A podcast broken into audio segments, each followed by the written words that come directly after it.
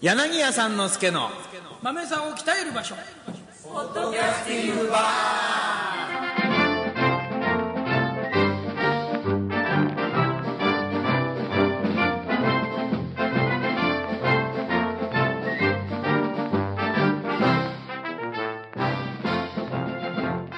皆さんこんにちは柳家三之助です落語カフェの青木でございます、はいえー、先週に引き続きまして、はいえー、とゲスト、おうえーまたまたいらっしゃいます、はいはいえどなたですかわざとらしいねなんとうんここにて長太先生でございますはいどうぞこんにちは、根底長太先生いいでねタバコ吸いながらねす。いや、私タバコ吸わないですから。あーなるほどあもう JT しくじりますよああ、JT だけは吸ってます。意味がわからないあなるほど JT で売ってるんだ JT 以外のタバコはちょっとご遠慮して。はいはい、はいえーそれからえもう一人、えー、M 新聞のゆいさんでございますあーもういいよもうそういう隠さなくていいよわかりました。毎日新聞の Y さんでございます。は いこれ二つ言えば両方合ってるはいはいで、えっ、と先週うーはお休みでしたが、はいはいえっ、と今回はね、えー、12日明日、はいえー明日ありますよ。歌謡界、えー、三之助さんと若葉さんでございます。。頑張りますすそうですよ。あのね、あのー同門ということで。あそうですねえーあの、うんまああの気心の知れた中ですので、うんまあ楽しい会になると思います。はいはいぜひお出かけくださはいはいはいいできればご予約をでいただいできてればよろしくお願いします。ねはい。はいで、えーとですね、長太さん、は前い回、えーお話であの入門の経緯を、長太さん、なんでそんなずーっとあの録音機材をの覗き込んでるんですか、それ珍しいんだよねはい。なんすかごい口ですね。パクこパクしちゃってれますけど、うん酸欠の声みたいに、うえーは大丈夫でい、す入か、門頑張って頑張りました。はいで入門の際のこの秘話を、んそうえー僕はだからねは長太さんの入門前からね知ってるんですよあもうど素人の、うんもうい笛くり一個人、そう上栗藤尾君として僕は最初に出会ったんでおーはいはい。あの頃は兄さんは小猿でした。小猿だはい前座でした小猿ねええもっと痩せてた、いや、そんな。今と変わらないよあそううんあの頃から太って太ってたたう うんん、兄さんのあのあまあまあいいですよ。い兄やさもうん好のきにうん兄さんの呼んどころないっていう言葉がかっこよかったです。何それ呼んどころ兄なさいんがなななんて言ったんですか、で喫茶店あままあ花から話さなきゃいはいはいはいはい、けないんですけど、ままあず途入中でその門、喫茶店があるんですけどは入門の経緯いはい話し家になりたいって思ったんだよね話し家になりたいとは思ったんです、え思ったんですけどうんもう何にも知らないんですよ私落語界のことをね落語界のこと何にも知らないんですようんでなぜ話し家になりたいと思ったかと言いますと、えー学生の時に フリーマーケットに行きまして、うんであの100円で新潮師匠のカセットテープ買ったんですよおお百円少々が月屋神戸とラクダっていうのが入ってるビクターかなんかうんうんを買ってうんハマっちゃったんですようんそれ聞いて面白いなって面白いなと思って、うんうんそしてだから買う時はなんかねわけのわかんないおじいさんの顔が歌に映ってうるん何なんだこれはって思ったんですけど、うんで聞いてみたらああおあこれらあ面白いなって目覚めちゃいましたうんだけどその時は話し家になろうなんてそんなことは思わなかうっんたたでだ落語はいいなってす面白い思なっとて思フうァンだったのね、うんなんですよほいでほいであの私は大学を卒業できないと思ったんですけどできちゃってるんですようんうんなんとかもう急に話飛んじゃいますけどうんあのそうです留年もう確実だなと思ったんですけど、卒業できたって帰ってやることがなくなっちゃったんそうです就職活動も何もしなはかあはったあはんですよ、あはあできないと思ってたからはい、で冷やかしでなんか大手のところ行ったんですけれども、まあもう遅刻して行ったり書類出さなかったりなあんか話話にならないです白いんだ受付終わってたりもなんかいろんなことがあったり、うんだから全部友達のついでに行ったやつだけなんですよ、それでまあまあ要は今のニートみたいうなんうんうん社会に放り出されちゃったんですけど、うん就職浪人みたいなはねいうんでじゃあ何をしようかと思って、んで私はあのビリヤード好きだったんですよえー玉突き玉突きでうんビリヤードのプロになろうかなと思ってそのぐらい好きだったんだそうですで腕はそんなないですよ、腕はないんですけど、まあでもあれでしょあのそこら辺じゃあちょっとまああの友達の中じゃうまい十条じゃ結構十条じゃ微妙だなそ十れ条じゃん十条のハスラーっていうまかあでも十条なんていうのは結構やんちゃなやつが多い、んね土地柄ですから結構ビリヤード場なんかビリヤード場1軒あってそこで客がもう毎日毎日決まった客しかいないんですけどうんその間じゃまあ知られた顔おーちょいとはちょっとはちょ知らっとないちょっとハズラっぽいですなあーいいね5人ぐらいしかいないでいつも親父と一緒にやっててだからビビとにかくビリヤードのプロになろうかなと思ってでもあ話し家もいいななんて軽く思ってたんですよ、それでビリヤード屋に要は練習しなきゃいけないっていうんでビリヤード屋の行ってあのバイトさせてください、で終わった後玉使わせてくださいみたいな感じで、でビリヤード屋の親父が、君本当にプロになりたいなってああそうですね本当にはいで本当になりたいんじゃなきゃこのバイトはもう時給も低いし安いしやっても無駄だよって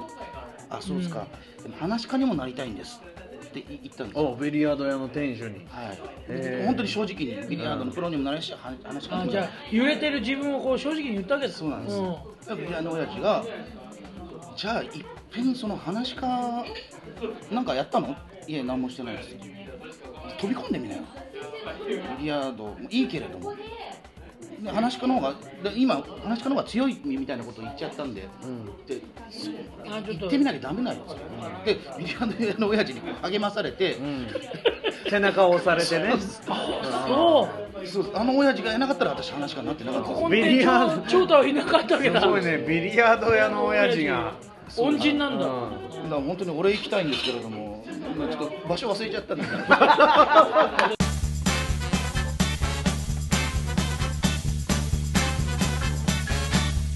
じゃあその親父に後押しさ背れて中を押されるようにして寄せに足を向けるそこで寄せ行かないのが私の奥ゆかしいところおいおいおいおい、あの図書館に行きましてほそれであの落語入門みたいな本を買っか買ってっていうかあの借りて読んでてだからまあ私は本当は新章しか聞いてなかったんですよその時点では新章のテープしか聞いてなかったんで、新章師匠に弟子入りしようもうこれに決めて、で新章師匠のお住まいとか分かんなかったんで,、でまあ、そういう本を読ん読めばなんかヒントがあるかなと思ったら私が生まれる前に新章師匠亡くなってたんですようあらそれに気がついた気がつきましたね、うんであの息子さんが2人話し家になってるっていうのを記事を見て、で長男の金源亭芭蕉師匠あじゃあこの人に弟子入りしようと思ったら芭蕉師匠もお亡くなりになってたんですよ、まあこれもねそりゃそうだね昭和50年代亡くなってますからね、で次男の新根底新潮師匠この人見たらあこの人生きてる存命だまだまだ生きあて副会長おあいいなこれた偉いんだすごいなこ れであの新潮師匠に入門を心を決めまし決ためてうんで一遍だけあの中央会館かなんか落語をやってるとこがあっ独演て会うん独演会見に行ったんですよ、そしたらもうドッカンドッカン来てて、あすごいこの人すごいないや新潮師匠すごいや、まあ、この人間違いないと思ってでも弟子入りお願いする勇気はなかったんですよね、その日はねはい、でまあお金も持ってなかったですしでそれからどう会おうかなと思って模索してたんですけれども鈴本演芸場にで新庄師匠今の日向郎師匠、ん鳥かなんかと思ったんですね、そこに飛び込みましてあの出待ちをしてあのそれはあの新庄師匠は根底新庄の弟子っていうことをあの落語入門で調べてあったんで、それはまたでもこれプロっぽい動きですけどねこれ新庄師匠はね新庄師匠のところの大番頭みたいな、そう、ねでちょうどよかったんですよ、ね最初行った人もだからまあ新庄師匠がいなかったら私話がなってないなんかなんか殿様に直接会う前に家老に話を聞いてみようみたいな重役にね、うん重役にあいい師匠に中田三太夫みたいなもんでしょ、田中さ田ん中だしなんかもうさ最初からひっくり返っちゃう、そこずっ他行ったらダメなのかもしれないねで入門あの新庄師匠が出てきたところを「すいません新庄に弟子入りしたいんですけどあそうちょっと待っててね」って言って新庄師匠が楽屋にまた戻ってったんですよ、そこで前座さんが2人出てきて私と話を聞いてくれたんですけどその時に出てきたのが今の小猿兄さんとえー当時先輩兄さんですね、うんあー千里さんね千里さんはいたまたまあの今の日向太郎師匠の鳥の時に僕は前座で入ってたんですよそれでなんか入門っていうのが来たんだけどさってなんかうまいこと言って断ってくんないっていうふうに頼まれて、まあ新潮師匠のところですからねもうそういう人は後を絶たないでしょうからね、もう弟子断ってたらしいんですよ、師匠は。うん断ってくんないって言われてなんで俺たちに頼むんだろうって思いながらも、まあ、言われたんでね先輩ですから「あ分かりました」って言ってこの笛栗少年にね少年でしあたったんですよね、あの上野の鈴本の前のファーストキッチンね、うん、それでさあのほらじゃあ断ってくんないって言ってさじゃあこれでお茶でも飲んでなんてくれりゃさあらいい形なんですけどしょうがないですよ僕ら自分の小遣いから何もくれなかったうんんで、笛栗君をあの招待してなるほどファーストキッチンに、コーヒー一まあ杯で、大変なことだよ大変な散財だ 大変な散財ですよハンバーガーはダメでした。そうコーヒー一杯飲み物だけ、はうい。ん、だって俺たちだってそうだったんだからそうです。うんで結構話を聞いて。それで三之助さんと千里さんとうん、ででもさよく考えてみりゃ僕らは話し家になったばっかりって話し家になりたいっていうやつの味方じゃない、まあそうですよね、うん、断ってくれって言われたけどそんなことできるわけないんだよね自分もその情熱でなってるからそうそうねで口では言うけど心では言えないから言えないんですよそれは、うん、でやめた方がいいよとは言うけど本当にあの馬口みたいにほら口からこうなんか喋ってるだけっていうかさ心ない感じでね、うん、なっちゃうからでそれはきっと伝わったと思うんですよそれでで結局最後もうさ断って一応なんていうの建前としてはやめた方がいいよって言って言いながらなんか新潮師匠の住まいとかをさるたなく教えたりとかしてるんですよああ僕らなるほどやらいね町っていうのだけ教えて。ああそうなそうるほどそう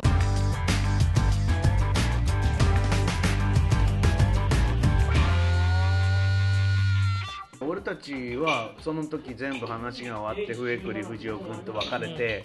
それで千里と喋っててさ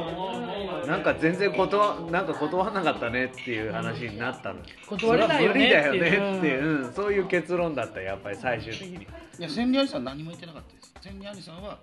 ずっと黙ってました。そうだっけあで千里兄さんから何か言われた覚えは全くない兄さんがたまたと時たまこう立って電話して、今日今呼んどころない事情でちょっと遅くなるからっていや俺が彼女かなんかいるのかな呼んどころないなんて言葉使えねえなと 思って確かすげえなっていうのがすごい印象いにや残ってそうやんどころないよそりゃ、俺だって初めての経験まだあしそうですね、ね、うんまあ、ゆいさんも感感心してうわーって言ってましたうわーううわわーって感心してます、ね、呼んどこそろうないっていうそれでその日はそれで終わったんですよ終わりましたで僕は何が嬉しいっていうとその後にこの上栗君が楽屋に現れるわけですよあし新潮師匠のお弟子さんとしてこいつ入ったのかとう入門できたのかと、んああなるあれですほど、ね兄ね、さんが2つ目の、あのー挨拶に来た時かなんかに私やらい町にそうだったっけ見習いでいて、うん今日あ師匠から言われてたんですあの挨拶に来るからなって言われて、あで二つ目のねはいあ来てそうだガラガラって開けたら、うんああの人のあのあのじゃああの時の小猿兄さんだっていう、じゃあもう一緒に全然やってないんあだそうか2人はやってないんです私見習いの頃の2つ目にあそうだああそうかあそこであったんだっそけこで「なはい先だってありがとうございました」かなんか私言ったと思いますあそうだったっけねちょっと懐かしい話になっちゃうんですね、もうね。もうだって、やらい町も今、いやおそ家うだがよないでしょ。そうだよ、あそうか。 10年以上も前ですよねねそうだね、そうですよ。いや嬉しかったんですよあの時はで、あ、あの時の、あの少年がう、んやらい町にいて、こうして、用を、用事をやってるでだからといってさあのこいつが入ってきてさなんかいろいろなんていうのじゃあ俺がそのよしみだから面倒見るよとかそういうことがあるわけでもないですようん僕はただただ嬉しいっていうだけだしまあと。面倒見るもくそもないですから ね、見見習いですからねそうそう。そうもう、ひたすら一生懸命やるだけですからうんね。だからい今ぐらいこうやって同じね2つ目として同じ講座に上がるようになってさ、うん。それですごく感慨深いんですよ僕はあああの時のね、なるほうどんね、まあ、長太それも長太っていう名前でさ感慨深そうですね今ねタバコ鼻から吸おうとしたでしょ今長太さんも ないっすお金な本当に真面目にこれだからねええーやっぱりさ話し家ってなるときはみんな真面目だからさ、こういうところには笑いはないねまあそうですねやっぱりであのね、うあのまあほら言ってみればねあの社会からねで2人とも大学生だったわけでしょ、ねまあ、佐之助さんいくらか経ってたのかな卒業したの話し家になってねでも何にしろ、あのー本当にねアウトローな集団に飛び込まなきゃいけないわけですよ、ねそういう時は本当に真剣ですよね人生が大きく変わるわけですからそうですよ、うん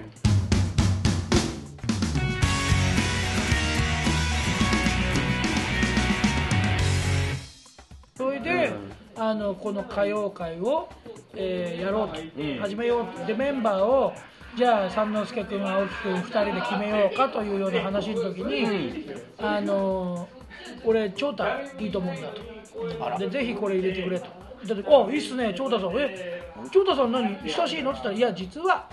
俺と長太にはちょっとした因縁あんだっつって、その話聞いたわけですよ。そうなんですでわあじゃあ来てくれたら嬉しいなって言ったら三之助さんが電話が来て「長太 OK」っつってると、じゃあ一発目この2人でやりましょうとそれで落語カフェに歌謡会は2月3日スタートでこの2人だったわけですね,、うんゆいさねんえどうですかゆいさんそうでその3日の講座ではね今みたい今言ったような話というのはあのいわゆる話に入るまま枕で随分喋ったんだ、そうそうそう随分言ってましたね、うんえー因縁があるんですうと、んそんなことを改めて話ができたのも嬉しかったですしね、まあねうん、こんなのはまあ2人の胸の中にあればいいことなんだけど、なんかこうこうこういう形でさここでこう一緒に落語会出るようになるとなんかさ言いたくなっちゃうっていうかさそうでねそろそろ言えるんですよ、もう10年ぐらい経ってね、入門してから、うんお互いに話し家としてちゃんと、うん飯を食ってるというところで言えるじゃないですか、なんでさ前座さんのうちは言えませんよね、まあそりゃそうだねだっていつどうなっちゃうか分かんないんだから、翔太さん何年なんですか私入門だから10年ぐらい入門から10年あそうぐらいですか、前座入ってから、うわーうんじゅんじゅ前座入ってからもう今年の11月で10年ああ、じゃあもうそのぐらい、三之助さんは、えー俺14年目ぐらいじゃないああ、もうだって来年は真打ちに入ってきちゃう、いや、わかりません、そんなこと言われて。でも一応来ちゃう、ターゲットターゲットにはなっちゃう、ね、順番ですよ。そうですよねなんですよ格あの格下げっていうのもあるかもねそうだよ、俺前座でまたさ、抜擢ね抜擢の逆ね働きづら い逆抜俺擢縦前座で また。うん、立てて使いやすかったってうん言われちゃう まあまあ、でも結構そんな長太さんの話をね、いまあ、や次回もまた聞きたいな。兄さんだけですよね千里兄さん何にも言ってくれないななんで恨み事みいたやいいな。やいや全然千里兄さんも同じようにありがたいなと思ってるんですけど、ん千里兄さんはそのことについて一言も触れたことがないので、多分忘れちゃったから全然興味なかっいたからや、でもね、あれだよ、あの、千里と二人でそんな話はしたことあるよ。ああそうそうそういえばあじゃあさ、覚えてそるんなことあったね、あ、そうですね、ぐらいな。あじゃあ恥ずかしがってるんですかね、うん、いや、うん、あいつはだからそういうやつなんですよ。シ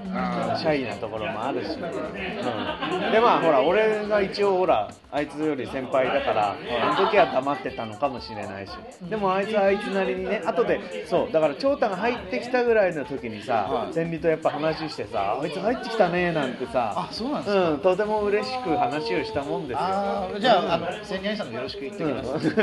忘れてるわけじゃないですからね。まあ今日はね、こんな微笑ましいぐらいの話で、 ぐらいの話でっていうのは、次回はね、もっといろんな話を聞き仲間が増えるってのたはいよ。嬉しいですもんねうん、そりゃそうですよ。ね、そんな長太さんをね、もう少し暴いてみたい。ねということまあでこ、の一見熊のねプうんーさんみたいな温和な中にこう何が眠っているのいるのか。だって、かみさんだってもらうんだもん。そりゃ狼ですよ。だからね熊ですけどねあの本当は熊っていうのは肉食ですからね何回も言ってますけどあーそうええガブっていかれますからねまあそんなことでですね、2回目の収録も日付が変わりそうですかはら、い、こので辺あでおの別れ横しにましさっきからょううる。さいでしょ、んあの本当にこの、ねうん残ってる方々、はいこの人たち、電車大丈夫なんですけど、だんだん心配になってくるんですね。うん、でももう心配することなく次の収録に取り掛かりましょう行っちゃいましょうかねはい明日はお休みですし、はいね、そんなことで今日えはこあれでちょっとちょっと待っえて何明日あ今日のこの時点で明日がお休みってことねそうそうあびっくりしたこれが流れてる時は明日は火曜会そうだよわかりましたそれはね、い僕と若葉でたまに本当にわかんいない時あるんですよねそれが慣れてくださいね な全然慣れないですはい、そんなことで、えー今日はまたお別れということでございますじゃあ